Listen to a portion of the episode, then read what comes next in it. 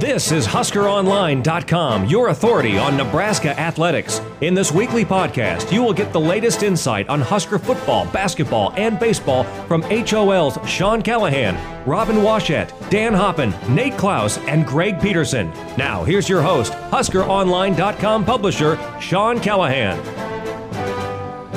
We are now in the dog days of summer as we kind of just are in that period we're about 100 days out from the start of the football season. Hello again, and welcome to another edition of the HOL podcast. And during this time of the year, you start to get the preseason football magazines on the newsstands, kind of get your uh, your mind on football. Uh, you also have the Big Ten spring meetings, and every year around this time, um, all the athletic directors, the coaches used to go. They don't have to go anymore, but they all get down and they go to Chicago. The Big 12 used to do theirs in Kansas City, and they still do one as well. But uh, they just discuss different issues. And one of the things, and I'm going to bring in Nate Clouse and, and Robin Washut here, and one of the things that the Big Ten is continuing to talk about, and we're going to lead off the show of this today, is is this this freshman ineligibility rule where they want all freshman scholarship athletes to be ineligible and, and to focus on academics, and it's gotten a lot of national news, Robin, and um, but it's it's really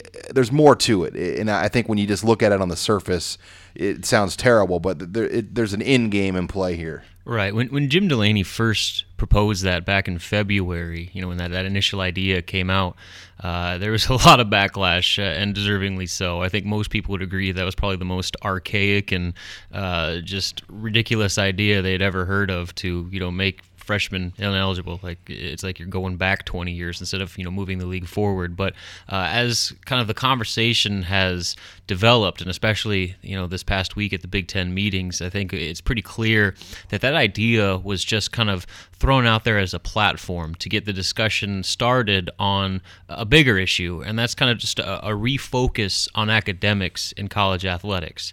Uh, I think that you know the, the whole ineligibility idea, you know, did what it was intended to do, and that serve as a lightning rod to get the national attention uh, going on what you know the Big Ten and I'm sure some other conferences around the country view as a, a pretty big problem in college sports, and that's the fact that uh, you know the the idea of the student athlete is disappearing more and more by the year, and that it's just becoming more of a, a, a semi-professional uh, sports business, especially in football and basketball. And so, uh, I think that you know, as crazy as it sounded, you know, a few months ago, uh, you're starting to kind of see why, uh, or the intent that Delaney and the Big Ten office and the athletic directors around the conference had, uh, just just to get the conversation going and of trying to you know really focus on some more realistic ideas of how to uh, address what is becoming a, an issue of just kind of the the shift away from academics. And Nate, it, it's just not feasible when you think about it though, because you have 85 scholarships, and let's say you sign 25 freshmen or 23 freshmen, you're asking a football coach to play with 65 total scholarship players if that rule ever came into play, and and that that's really why I, I, if you just look at it, there's just no way they could actually put that rule into place and say freshmen would not be eligible, and that, I think that's it's just frustrating because then you hear the SEC they're using it against the Big Ten in recruiting now and, and different things like that. Yeah, there's no way that you could possibly you know make that happen and, and try to you know ask a football coach to go through a, a, regular season with only 65 guys on your roster even a school with like nebraska that has so many walk-ons. Or 60 even if you had 25 yeah, freshmen. exactly. I mean even a school like nebraska that has so many walk-ons still i mean it, it's just not that not feasible to do that. Um, and it is uh, being used against the big ten. Uh, other schools are, are uh, you know bringing it up to, to recruits and um, you know it's a I understand what, what Robin was saying as far as you know it being a lightning rod and, and trying to get you know attention, uh, and it's certainly done that. Uh, but I think some of it has been kind of negative, um, you know, in terms of other schools saying, hey, you know, if you go to the Big Ten, there's a chance that you might not be able to play as a freshman.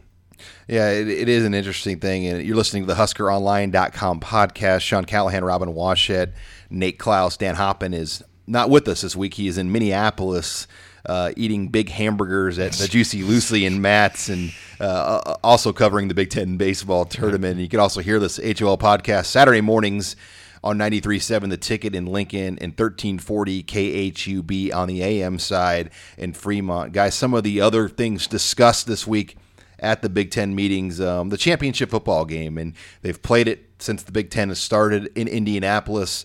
Uh, they like the indoor setting. I know initially there was some discussion. Let's have the game in Soldier Field but they've determined, you know what, we need to keep this thing indoors, whether that's the new Minneapolis Stadium down the road or even Detroit or obviously Indianapolis. Yeah, as cool as it would be to have that game in Soldier Field or Lambeau or any of those iconic venues, uh, the reality is the Big Ten doesn't want to hurt itself when it comes to getting a team into the college football playoff. You know, especially now that uh, this new playoff system is in place, uh, you want to make sure that your conference championship game has as little, um, you know, uncontrolled controllable variables as you could possibly have, and you want to have your best team, uh, you know, have a legitimate chance to, to move on and, and potentially play for a national championship for the good of the conference. And this was something in the Big 12 that was somewhat of a lightning rod of Dan Beebe because uh, Tom Osborne was very upset about this back in 2009. Dan Beebe said that the Big 12 would no longer be u- using a rotating northern site, whether that was Kansas City or St. Louis uh, but particularly Kansas City, that the championship game was going to be permanently played in Dallas. And, and that really upset Tom Osborne and Nebraska people back then because they didn't think it was fair, obviously, to have to play Texas or Oklahoma in Dallas. But I think from this perspective, Indianapolis is kind of like the Big Ten Switzerland. It's the it's the neutral city um, where you don't. I mean, not, no knock on Indiana or Purdue, but you don't really have to worry about a a team like located in the city to that close to, to you know have the advantage. It's just a it's a good neutral Big Ten city, as is Chicago. But uh, yeah, I, I, do like uh, the idea. Nate, the, one of the other topics discussed this week is the 20 hour rule. Um, you know, it's it's a rule that is in the books. Rich Rodriguez was fined, you know, suspended for it at Michigan for going over 20 hours. And what it means is athletes are only allowed 20 hours of practice time per week with the coaches. And that's something the Big Ten has been talking about of just getting rid of altogether and, and, and kind of restructuring that rule. Well, it'd be it'd be helpful for the coaches, but at the same time, I think it could be a kind of a slippery slope for the players too, because um, you know, one thing you know that we were talking about earlier is, is academics. These guys are student athletes, and you know when you when you start talking about um, you know the demands of being a full time you know student, com, you know combined with being a you know a full time you know football player, especially at a at a big time program. Um, I mean, these guys put in an insane amount of hours during the week, um, you know, to to get everything they need to you know get done done. So um, you know. It, I don't know it depends on how you tweak it. If you could go a couple different ways, but um, I, I, do think it's kind of a slippery slope. It's something to look at, but I'd be surprised if if there's major changes made. Well, and Bo Pelini toed the line on that 20 hour rule. We saw. I mean, they well, everybody toes the line. I mean, yeah, they would go out to practice at 2:45, 3 o'clock for walkthrough, and go till 6:30 sometimes, and you know, so they'd have three and a half hour type practices um, so yeah, it, it's something that coaches totally found ways around because yeah. you could have the walkthroughs and the other things that didn't really count.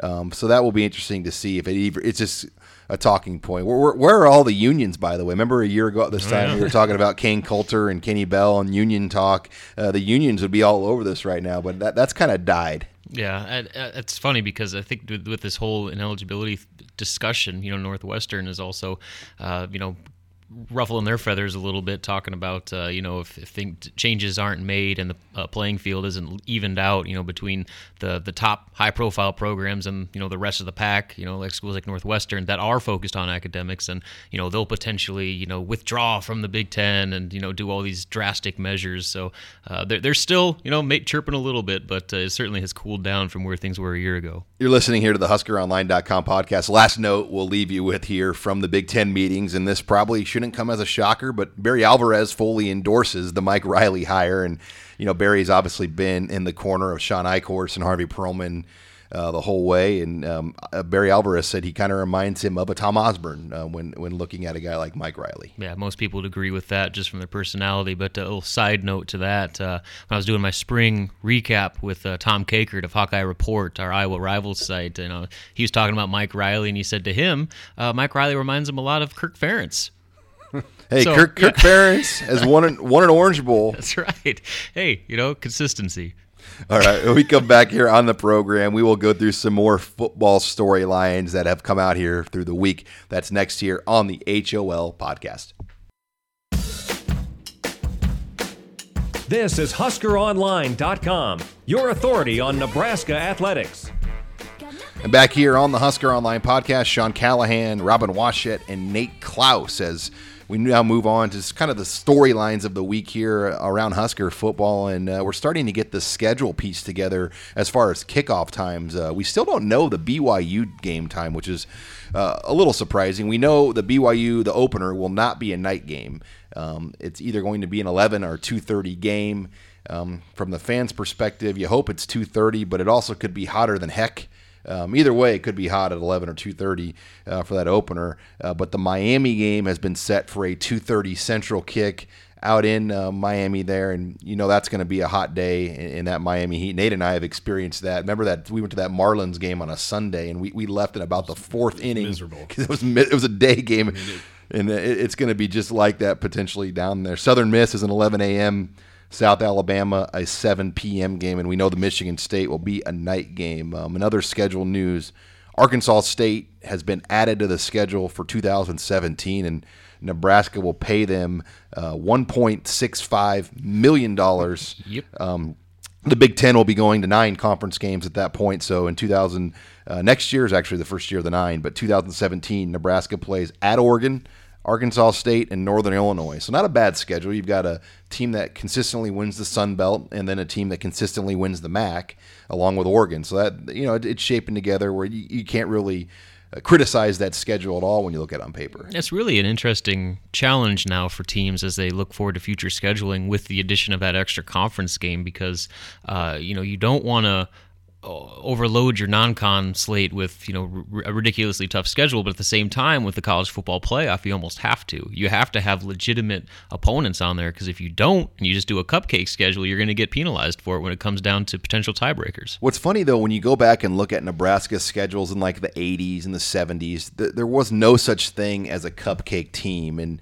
you know, for them, a cup, cupcake game was like Colorado State or mm-hmm. Utah or New Mexico State. It would come in here sometimes, but you look at some of those old schedules, and they would play like Florida State and Auburn, and in the same year. I mean, they would play big time games where there would be very few cupcake games. I just think the landscape has changed so much with the playoffs and the bowls and everything, where there's just more teams, and, and you have to fill your schedule some of these games.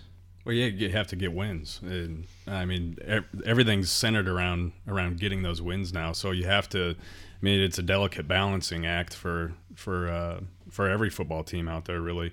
But what, what interests me is uh, is the 1.65 million dollar payout. I mean, I believe that's a record for Nebraska. For Nebraska. Yeah. Well, yeah. no, Southern Miss got more when they came in here because Nebraska bought them out of a they, home. Yeah, game. they gave up a home game. Yeah. They basically paid Ellis Johnson's buyout. yeah. I mean, that's really what it came down to. Yeah. That game was going to be in New Orleans. That would have been sweet. Yeah, that yeah I was pretty mad that we didn't get to go to New Orleans. Well, didn't it go from New Orleans, then potentially to Kansas City, and then ended up just in, being another home game? Yeah, and Osborne's like, instead of playing in Kansas City, let's just play it in Lincoln, and we'll pay it. We'll pay out Ellis Johnson's buyout, and we'll still make five million. So yeah, it is uh, interesting uh, on the schedule front. Uh, but yeah, you can't criticize that. And going to nine conference games, I still don't know what I think about that. Yeah just because the SEC and the ACC aren't going to do it. Because what that means is every single you're going to have basically 14 teams in your league, and you're going to have 14 more wins and 14 more losses uh, across the board. Where if you added a non-conference game of those 14 games across the league, odds are you're going to get 12 or 13 wins and just one loss. So it really does affect your win-loss record a lot, and I'm not sure people have really grasped what that's going to do to the Big Ten going to nine in the future. Yeah, the, the one argument to be made for it though is again it's that strength of schedule component where you know you're adding another league game and regardless of the opponent it's it's a team in your league and if you get a win there that only furthers your resume whereas you know these SEC teams are going to be playing the Citadel in November and uh, you know maybe that'll work against them. And you look at like the Pac-12 they've been doing it for a while and it's it's very tough. I mean UCLA they're one of the last teams, along with USC, that will not play FCS teams. Hmm. I think Notre Dame's one of the other ones. There's only about three or four that don't. And UCLA last year played nine conference games. They played Texas, and they played um, who was the other game against? They played another Virginia. They, they played Virginia, Texas, and somebody else uh, at a conference that was pretty good. And then you know if you make the conference championship game you know, you're talking 13 games there yep. against Power Five opponents of your 14 games, and it's just the Pac-12 to me is at such a scheduling disadvantage. But they can't fill those stadiums out there if they play bad games. And Colorado was always like that. They had to play tough games because nobody in Boulder would go watch them play mm-hmm. uh, a cupcake game. Yeah, and again, I, th- I think it's it's going to make life difficult, certainly, but at the same time, the reward I think could make it worth it, uh, especially if you know the Big Ten is wanting to you know have an edge over some of these Southern teams that you know SEC teams that uh, aren't willing to do it. You're listening here to the HuskerOnline.com podcast. Some other storylines around Husker football this week. Uh, cornerback Boaz Joseph received a $300 fine for uh, possession of marijuana. No word or anything on his status with the program at this point. We assume um, he still remains a part of the team going forward. Uh, defensive end guys, Jack Gangwish got his truck stolen, and but it has been found. The stereo was missing. Uh, I guess Gangwish still thinks he's out in Wood River. He leaves his keys in the in the ignition at his house, and yeah. so somebody um, came in and took. It. I don't even know if the insurance company would cover you on that if you leave your keys in there like that. Would they, Nate? Well, if you see the truck, I don't know uh, if it is insured. it's probably not insured.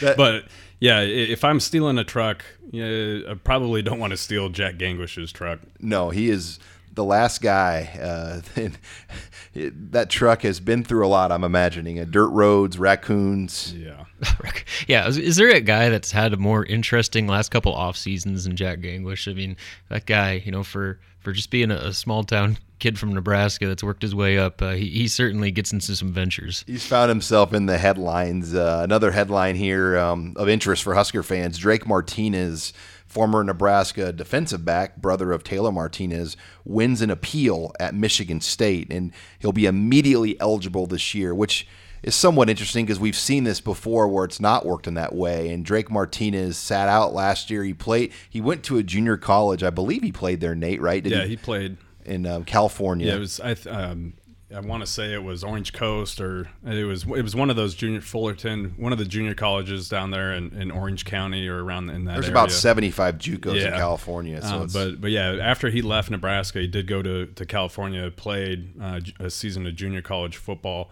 Um, and what's interesting about this whole deal is, you know, just last year we saw Nebraska try to uh, try to recruit a player at Iowa, Western who was a transfer from Ohio State, and uh, the Big Ten said that he was going to be ineligible uh, to go to transfer back to any Big Ten school, and so Nebraska essentially had to pull their scholarship and, and recruit a different player.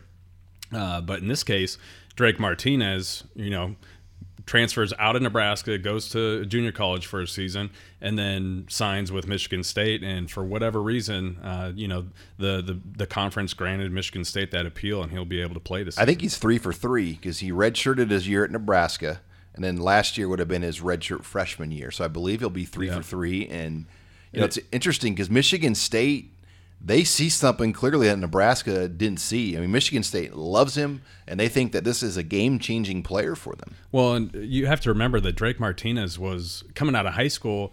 Uh, now his his recruiting his recruiting process wasn't wasn't uh, covered like uh, a lot of other kids. They were very very under the covers. Under yeah, I mean they played everything close to the vest. You never really knew exactly what was going on. But the one thing we did know is that Drake Martinez took an official visit to Nebraska. He took an official visit to Michigan State. Ended up choosing Nebraska, but at that point in time, Michigan State still liked him, uh, and they were really his his only other big offer. Uh, you know, along with Nebraska, at least major offer that was you know uh, somewhat committable. I, I, think at that point in time. And and Bo Pelini, it was interesting because I don't think the offer was always like a committable offer. And there was a night in December or January where Pelini just called Casey Martinez and just said, "Do you want to come?" And they said, yeah, "Are we yep. gonna we gonna do this or not?" And then they said yes. And so then Casey Martinez texts me at about midnight, and all it said was "in," the letter "in," and I go, "What?" And he goes, Kate, "Drake's going to Nebraska." I mean, that that was just how the Martinez's operated. They were they uh, they handled the recruiting and did it a lot differently than and than most people, and uh, you wish Drake well. I'll definitely be following what he's doing because you know defensive players at Michigan State they just have a magic wand out there, and every guy that plays on their defense turns into a good player. So I'll be curious what happens out there. Well, there's no doubt that he's a talented athlete. I mean, he's a tremendous athlete, great size. Uh, for whatever reason, it just didn't didn't work out at Nebraska. I know he had to overcome uh, some health issues. He always seemed like he was hurt or, or got, got sick. mono. Yeah, he got mono at, at uh, the wrong point in time. Kind of missed spring ball. Uh, there was always something going on. So you hope that, uh, I mean, you want to see him do well, and, and you hope that uh, he's able to get his career kind of back on track at, at East Lansing. And Robin, last storyline of the week: Randy Gregory gets a three point eight one million dollar contract with the Cowboys. Now that in, is that one point zero three million dollar signing bonus included in that number, or is that an outside number um, when that when they put those deals I together? think that I think that's outside because that's not structured into your uh, actually actually base salary. So uh, a nice little uh, salary. Obviously, that's kind of on par for where he was drafted. Maybe a little bit on the high end too. So uh, Gregory's agent did, did some nice work there, and now he's got to go earn it. Six, so after taxes, that signing bonus is probably six hundred to six hundred and fifty thousand dollars of guaranteed starting out money, and definitely not as much as Randy was hoping. But um, he's a millionaire now, and, and now he's got to go prove it on the field, and um, it will be interesting. When we come back here on the program, we'll shift back over to basketball, and we'll figure out what's going on with Michigan graduate transfer Max Bielfeldt, and if the Huskers are still in it. This is HuskerOnline.com, your authority on Nebraska athletics. To the beach, eat, let's go get away. And back here on the HOL podcast, Sean Callahan, Robin Washut here talking Husker basketball news here from the week. And Nebraska's still in the mix, Robin, for Michigan graduate transfer Max Bielfeldt. Had a great trip to Lincoln last week. You were all over that story, and you had a chance to even talk with Max since the visit. But some news has since developed in that storyline. Uh, Indiana has now gotten involved, and the Hoosiers are des- uh, also in need of a player at his position. Um, so, what is the latest? I mean, Max is done taking visits. Uh, where are things at with him? Yeah, his last visit, like you said, was to Indiana on Sunday and Monday, and uh, shortly after his visit wrapped up, uh, he announced that he was done taking any more visits, and he's got a final four now of uh, Nebraska, Indiana, Iowa State, which has been recruiting him for a long time, and DePaul, which uh, he's an Illinois native, so the in-state school in the mix. So uh, he's told he's told basically every reporter that's asked that he plans on making a decision within the next few days, and so that was as Monday. Uh, so I'm assuming we'll probably hear something here fairly soon, if not by the end of the week. Uh, it's kind of hard to say exactly where Nebraska stands right now because on one hand, you know, when I spoke to him about his visit, uh, he loved it. He loved everything about it. He really got along with the coaching staff uh, and sees a great opportunity to come in and be an immediate impact type player, which obviously as a graduate transfer, that's probably the main thing you're looking for. Uh, but the problem is uh, when Indiana shortly got involved uh, after, uh, they not only offered the opportunity for playing time after you know dismissing two scholarship players for disciplinary reasons, uh, they also are a top 15 team. And so, you know, there's a lot of draw to Indiana. And the fact that he made his announcement that he's done taking visits after that Indiana visit, uh, you know, it, it's.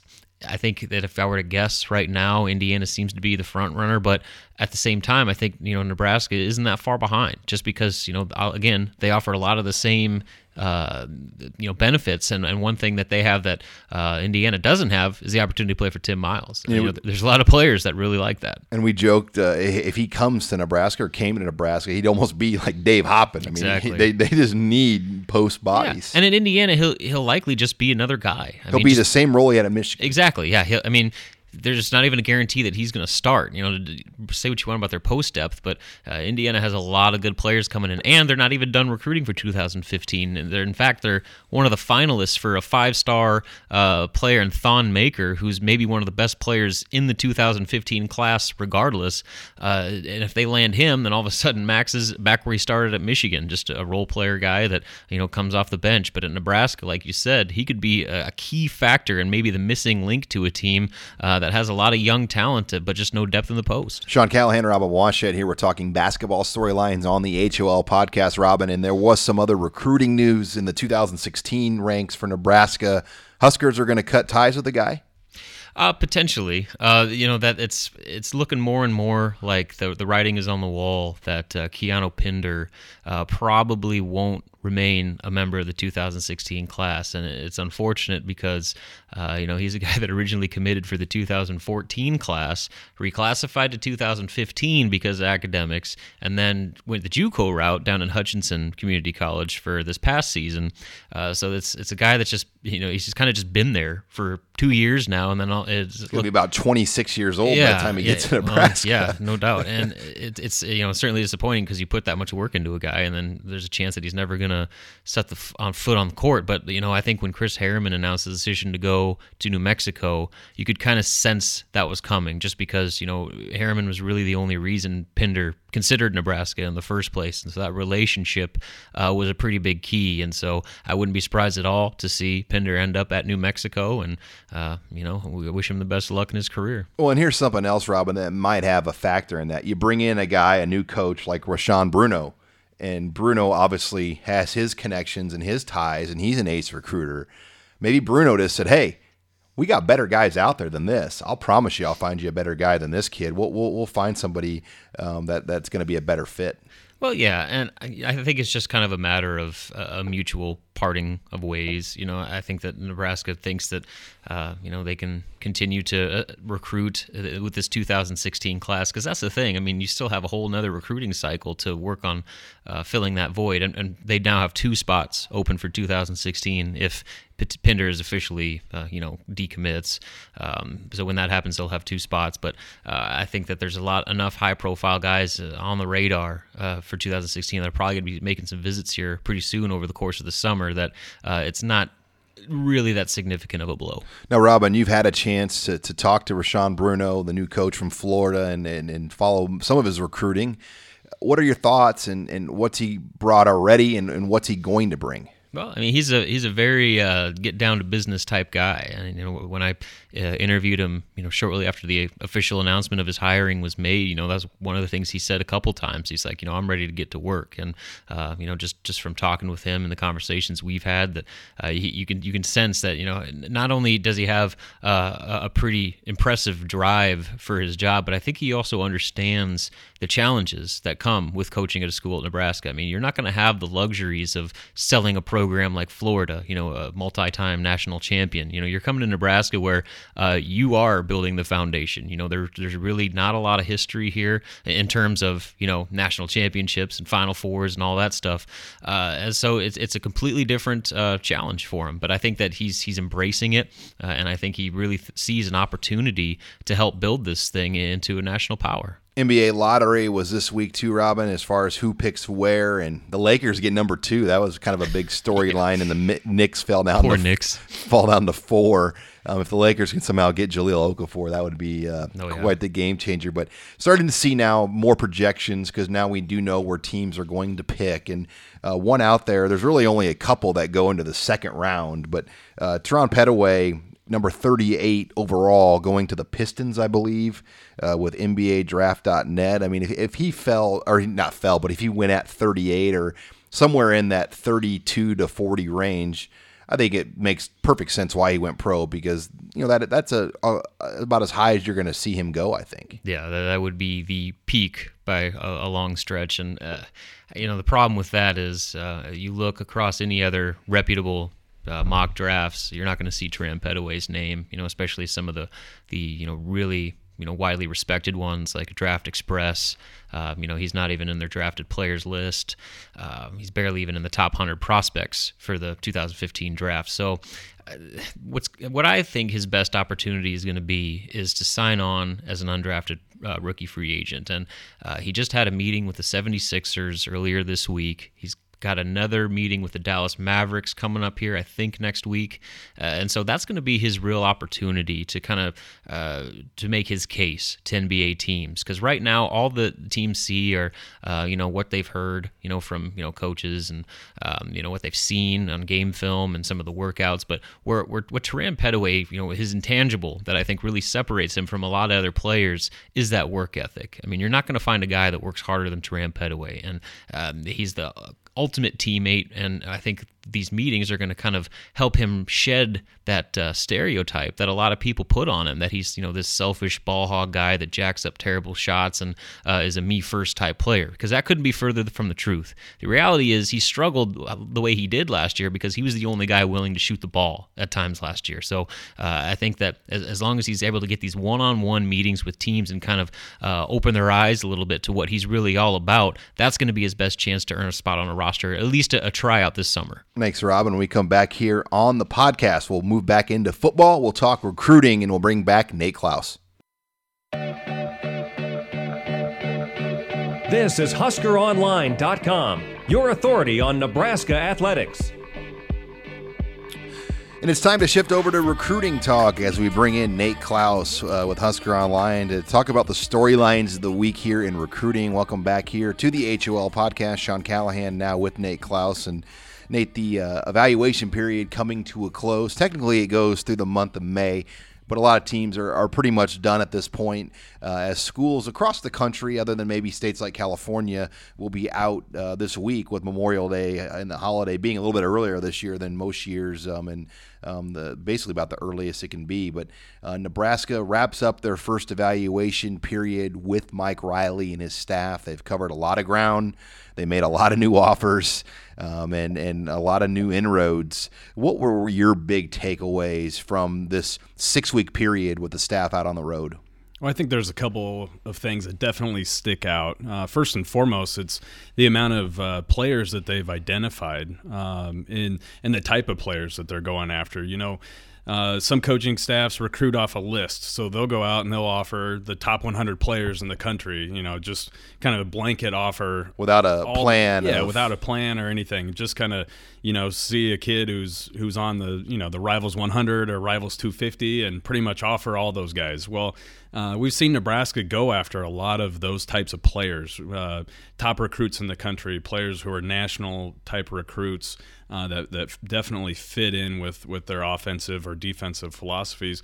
Uh, but on the other hand, we've seen them go after you know a lot of players who are kind of under the radar, and you know Nebraska, for a lot of in a lot of instances, has been you know one of the first uh, big offers for a lot of these kids, and then you've seen you know a, a bunch of other schools kind of come in all coattail it, yeah, kind of coattail coattail it. So uh, uh, I think that's been interesting, and, and, that speaks to their evaluation skills, their ability to identify talent. They're they're watching a lot of film, and and they're recruiting nationally. You know, one of the questions when the when this staff was hired was, okay, uh, is the the areas that Nebraska is going to recruit, or, or is that going to change, or is that going to be, you know, uh, you know, what's that going to look like under Mike Riley? Well, uh, to be honest with you, I don't think it looks a whole lot different than what we've seen. We they've been coast to coast and, and pretty much everywhere. So uh, I mean, there's uh, obviously uh, more of an emphasis in California and in certain areas like that, but uh, I don't think it, it's a, a drastic change, uh, you know, from what we've seen.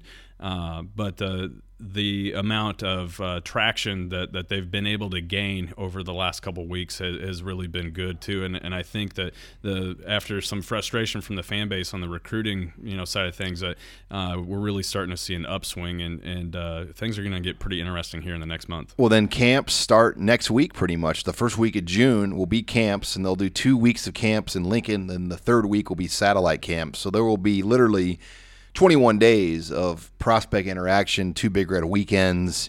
It is going to be about as busy of a June as Nebraska's had in a while with events and activities. So that it's really not over right now. No, not not in the least bit. And uh, not only do you have 21 days of, of constant activity coming up, but uh, you know you factor in the, the last six weeks that, that really the staff has pretty much all been on on the road recruiting, um, and uh, that's a, a long time to, to get out in front of people and to, to evaluate talent and, and really not only recruit for this year's class, but uh, one thing that we've kind of seen too is that they're they're putting the foundation, they're laying the foundation for that 2017 class, that 2018 class, uh, and that's really um, you know going to pay dividends down the road. You're listening here to the Husker Online podcast. Sean Callahan, Nate Clouse. Klaus, we're talking recruiting.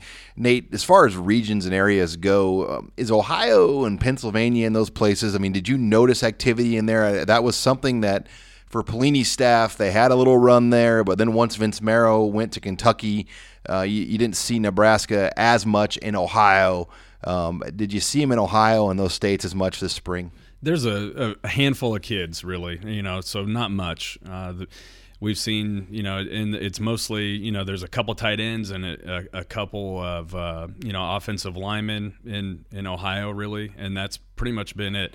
There's a tight end and a defensive back in Pennsylvania, and that and that's pretty much been it. And, and I think that's you know that's kind of smart because you're wasting your time. Yeah, you're wasting your time. I mean, uh, Urban Meyer and James Franklin have your your impact players in those states on lockdown, and, and Jim Harbaugh, and Jim Harbaugh, and we've kind of seen a resurgence, uh, you know, of Michigan State. They're recruiting at a very high level lately, so uh, and they've had some success in in those states. So you know, I think you're kind of wasting your time in those areas unless you have a very good, very tight connection with a with a certain you know coach or a certain school in, in one of those areas. And I, have always felt this, and I think you probably are on the same page as me. But I think you can find similar three star players in Missouri and Colorado and even outskirts of Illinois, like a Tanner Farmer or someone of that nature, instead of just banging your head against the wall and trying to find a guy in Ohio, um, then losing him to one of the local teams at the end because of distance. I think you can still find those guys down in the Midwest area here. Yeah, no, there's no doubt about it.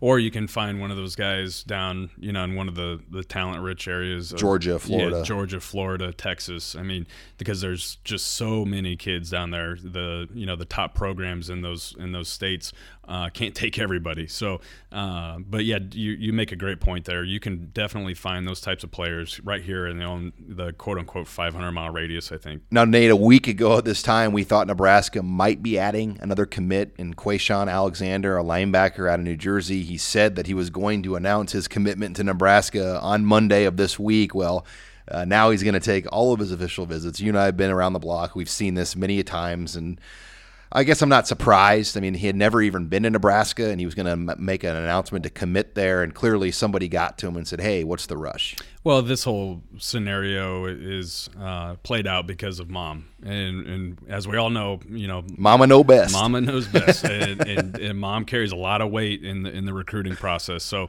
when mom is not wanting you to make an early commitment, uh, you're probably not going to make that early commitment. And that's exactly what happened here. Nebraska is still the leader for Quayshawn Alexander, and by a, a wide margin. So uh, I don't think it's it's time to panic or, or time to write Quayshawn Alexander off. Uh, but he will be taking his visits. He, will be taking a visit to Nebraska, and and to be honest with you, I think the the coaching staff, especially Coach Bray, has played this fairly well. Um, you know, from my conversations with Quayshawn Alexander, they they completely understood and they want to do right by Quayshawn, and especially do right by Quayshawn's mother, because uh, if you ruffle her feathers at this point in time, then you can pretty much kiss your chances of landing him down the road away right now. So uh, if you make mom happy now, uh, you know there's a, a, better chance that uh, you know you make her happy later. Exactly. And uh, they were in New Jersey for Quayshawn Alexander. Uh, we'll stick in that area. They were in New York with a junior college offer at offensive tackle to Malcolm Pridgeon. Is it Pridgeon? Pridgeon. Pridgeon. And is this the first JUCO tackle they've offered, or second? I mean, how many have they offered? They've offered two, maybe three. Um, and these are the big fish type. Yeah, guys. and these are the big fish type of guys. Uh, you know, the other player is a, a four-star offensive tackle out of Utah. Uh, that actually was committed, early commit to BYU, actually just opened things back up. But uh, Malcolm Pridgeon, you know, six eight, uh, 285 pound athlete. Has kind of an interesting story. You know, uh, um, he never really played sports growing up. Uh, his father passed away when he was 10 years old. Mother had a stroke and a heart attack when he was 13. Where's he from? He, he's originally from Long Island, New York. Um, and uh, you know he he kind of was at a crossroads. You know he could have gone one way or the other, and uh, he kind of found sports at that point in time. You know when when his mom was really sick uh, after her stroke and her, and her heart attack, and uh, and he re- just has really blossomed. He's a tremendously athletic uh, left tackle prospect. Has about 20 offers from all the big dogs in the country. Uh, but from talking with him, you know he's he's just focused on school, trying to do right. Um, December guy or May? He's going to be a May guy, and, and he's going to be uh, Three for two. He'll have three years to play two or wherever he transfers. And Nebraska's in the picture. Uh, he knows a lot about the program as far as their history goes. Uh, doesn't have quite the relationship with uh, with the coaching staff as he does with some others, but it's early. He's not in any rush uh, right now to make a decision. So Nebraska's in the mix. and hopefully maybe one of those early night games. Uh, but junior college players play on Saturday, so it's hard to get him in during the season. It's going to be, you know, if you get him on an official visit, um, it's going to be probably more than likely after the season is over. and that will be a big need for Nebraska. They have six scholarship senior offensive linemen they're going to lose here to graduation. Tackle being a humongous position of need, so this will definitely be a guy to watch going forward. We'll pick up recruiting and talk more. Um, the coaches made some in-state visits this week. We'll talk about that next here on the HOL podcast. You're listening to HuskerOnline.com, your authority on Nebraska athletics. Final segment here of the HOL podcast. Sean Callahan, Nate Clouse, as we close out with recruiting, the evaluation period coming to an end. And on the final week here, Nate, Nebraska making a big push in the in state schools. And that was kind of the elephant in the room. When was Nebraska going to visit the in state coaches? And we have a great relationship with a lot of the coaches. We try to visit about 30 schools a spring, along with another of other in state events. So we get to know several of these in-state coaches, probably as well as anybody. And uh, I think obviously um, there was like, when are these guys coming in? Well, Nebraska definitely got after it here this final week. Uh, they visited 13 total schools in the in-state. Uh, going through the list here in Lincoln, uh, they were at Lincoln Southeast and Lincoln Christian, uh, then Ashland Greenwood, Omaha Scott, Millard North, Bellevue West, Papillion La Vista South, and then earlier in the evaluation period, they did go to West Side and Omaha, Omaha North, Omaha South, Omaha Central, Bellevue East, and Seward. So they were making the rounds. I don't know if they've designated a guy to be in charge of the visits for the school because Reggie Davis was at Bellevue West. Uh, Mike Cavanaugh will be at the state track meet this week. Uh, that will be kind of their final hurrah. Um, so it looks like they're kind of doing a by committee still on the in-state. Yeah, and that's what's interesting about it is is you haven't really been able to gain a sense for exactly who has what. Uh, you know, I know Danny Langsdorf was uh, was by uh, Lincoln Christian back in the back in the winter before. And he came by there day. again this week. Came back by there again this week. You know, so we've kind of seen you know the whole staff be pretty involved uh, with you know with the schools that they've checked out, and um, you know, and I know a lot of people were were kind of you know, wondering, um, you know, hey, how come Nebraska hasn't stopped by? When is Nebraska going to stop by? But I think they played it right. I think you know, right out of the gate, um, you know, when the when the evaluation period opens up, I think you have to get out um, out of state, get in front of those those top you know top targets that you've offered, um, you know, right away. Um, and not to say that that uh, you have that you can afford to put Nebraska on the back burner, uh, but it's a lot easier to to see those guys that are right in your backyard. It's easier for them to get on campus than it is for a kid from L.A. or Houston or Miami. And they've made three early 2016 offers, which is more than we've seen, I think, in, in, in the past couple years. Uh, so they've done a good job. And I, I think potentially there's room for one or two more where you're looking at four to five in state guys in this class, and, and whoever those guys are. I think camp is going to be a big deal. They, they've talked and talked about camp, camp, camp. They've lowered the price down to 50 bucks. They're going to have two Friday night light camps. They're going to have a big man. O line, D line camp, and they're going to have a skill player camp as well for offensive and defensive backs and, and different players. So there will be six total camps on um, Nebraska's campus, three each week uh, when you count the Friday Night Lights events, where they're going to get a chance to see, hopefully, all the in-state kids. Yeah, the, the majority of the players that, that I've been able to talk to have said I'm going. I'm planning on going to Lincoln to one of those camps. So they've done a good job at, at uh, you know letting those guys know exactly when the camps are, letting them know that they want them to be on campus, and you know, and these guys are, are hungry to get out there and, and potentially earn an offer. And, uh, you mentioned three guys offered already. Well, I don't remember at this point in time. It's usually remember- one or two. yeah, usually one, maybe two. Uh, but for the most part, you know, the way the prior staff played it was they were hoping to do the main, you know, majority of their evaluating during camp. You know, uh, the X, Y, and Z kid is going to have to come to camp to earn the offer. Well, Nebraska, you know, Mike Riley, they've kind of gotten out ahead, uh, uh, you know, on a couple kids in the state. They don't want another Drew Ott. And, you know, Noah Fant and Ben Stille were two guys that were heading in that direction with the number of offers they were getting. And I think if Nebraska would have waited until June, you just don't know what that was going to do.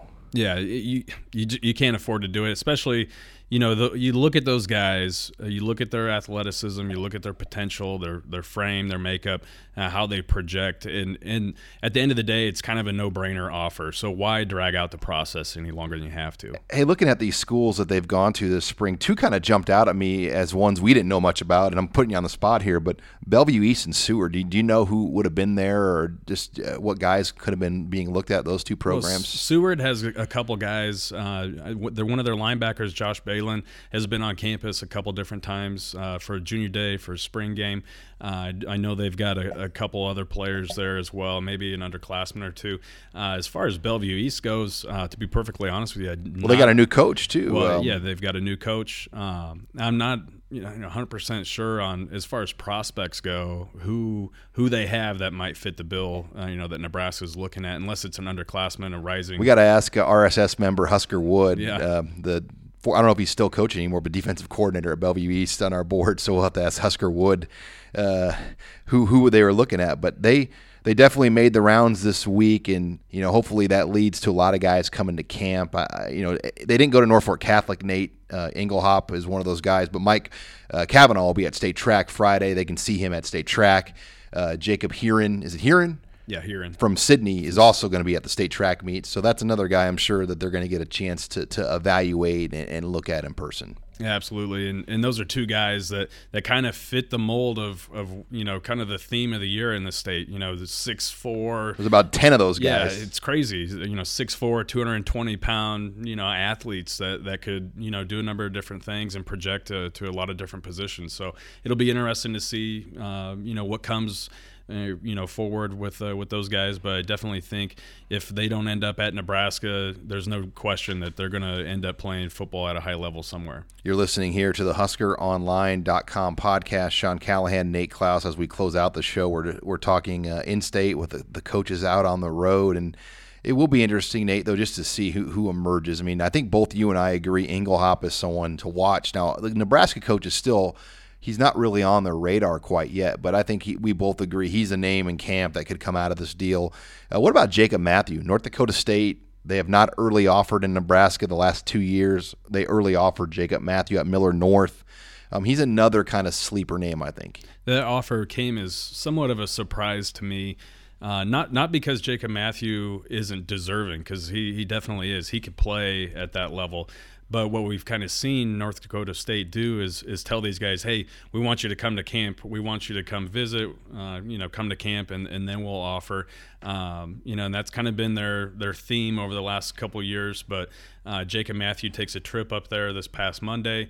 Um, and has a meeting with uh, with the coaching staff, gets to see everything, comes away with that offer, and he's very excited about it. You know, um, you, you, look at Jacob Matthew, and I, I, see a lot of the same qualities as you saw out of a guy like Nick DeLuca. DeLuca exactly. I mean, they're they're very very similar players. So um, you know, in that regard, uh, you know, I'm not surprised that North Dakota State offered. Just the timing of it uh, kind of you know kind of caught me off guard a little bit because it gone it went against their stance because mm-hmm. uh, you know I do think North Dakota State's very close to offering Alec Cromer as is Wyoming the Beatrice quarterback South Dakota State's already offered him uh, which they typically have become the first team to offer a lot of the top kids in the state uh, they probably have about 12 offers out right now in Nebraska for this year and the 2016 year. Well, that, that puts a wrap here, Nate, on another edition of the HOL podcasts. Uh, make sure you join us again next week as well, plenty more to discuss uh, with recruiting and uh, a wrap here to the Husker baseball season as well. Thanks again for listening here to the HOL podcast.